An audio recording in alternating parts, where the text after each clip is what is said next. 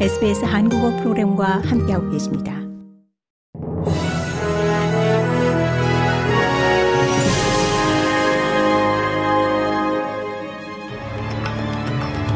(2023년 12월 20일) 수요일 오전에 SBS 한국어 간추린 주요 뉴스입니다.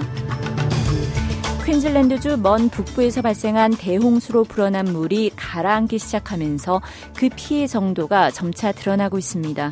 지역사회가 고립되고 수백 채의 가옥과 사업체가 침수되며 상당한 피해가 야기되면서 많은 사람들은 약 한 세기 만에 해당 지역에서 발생한 최악의 홍수라고 평가하고 있습니다.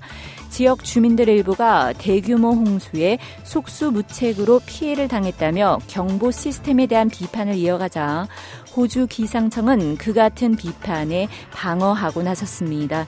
앤소니 아바니스 연방 총리는 내일 홍수 피해 지역을 방문할 예정입니다. 연방 야당이 유죄 판결을 받은 테러리스트 압둘 네이서 벤브리카에게 이 지속적 구금 명령을 내리지 않은 연방 정부를 강하게 비판했습니다. 지난 2005년 벤브리카는 이 멜버른 크리켓 경기장을 폭파하려는 테러 계획을 세운 혐의로 유죄 판결을 받고 약 20년 동안 감옥에 갇혀 있었지만 석방됩니다. 이는 빅토리아 최고법원이 벤브리카에 대해 엄격한 석방 조건 하에 석방하기로 결정한 데 따른 겁니다. 수잔리 야당 부당수는 크리스마스를 앞두고 이 호주 국민의 안전을 보장하는 충분한 조치를 취하지 않는다며 이 정부의 상황 대처를 맹비난했습니다. 크리스토퍼 럭슨 뉴질랜드 총리가 오늘 시드니를 방문합니다. 럭슨 뉴질랜드 총리는 앤소니 알바니지 호주 총리를 만나 이 다수의 현안에 대해 논의할 예정입니다.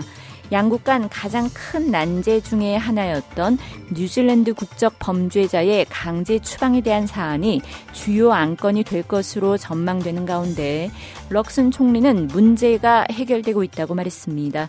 지난 몇 년 동안 호주에서 뉴질랜드로 추방된 이들의 수는 상당히 줄어들었으며 이는 뉴질랜드 국적 범죄자의 비자 취소 전 이 호주에 거주한 기간을 고려하는 등 강제 추방 접근법을 완화해온 정부 정책의 결과라는 평가가 지배적입니다.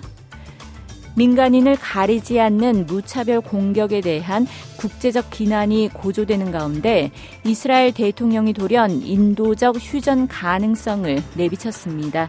이츠아크 헤르조그 이스라엘 대통령은 이스라엘은 인질 석방을 위한 또 다른 인도적 휴전과 추가적 인도적 지원을 위한 준비가 돼 있다고 언급했습니다.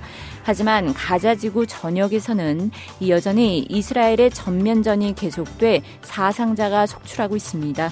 또한 전쟁 중단이 먼저라는 걸 분명히 하고 있는 하마스가 당장 인재 석방 협상에 응할 가능성은 높지 않아 보입니다. 고국의 공정거래위원회가 플랫폼 기업의 독과점 규제를 위한 법안 마련에 들어갔습니다.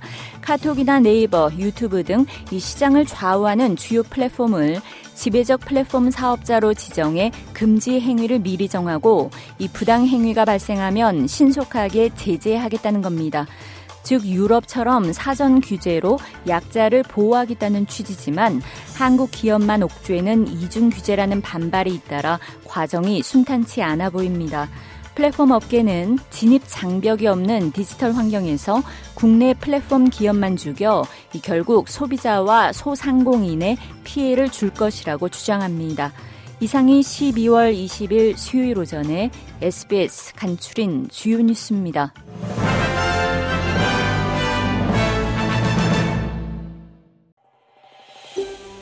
더 많은 이야기가 궁금하신가요? 애플 포드캐스트, 구글 포드캐스트, 스포티파이 또는 여러분의 포드캐스트를 통해 만나보세요.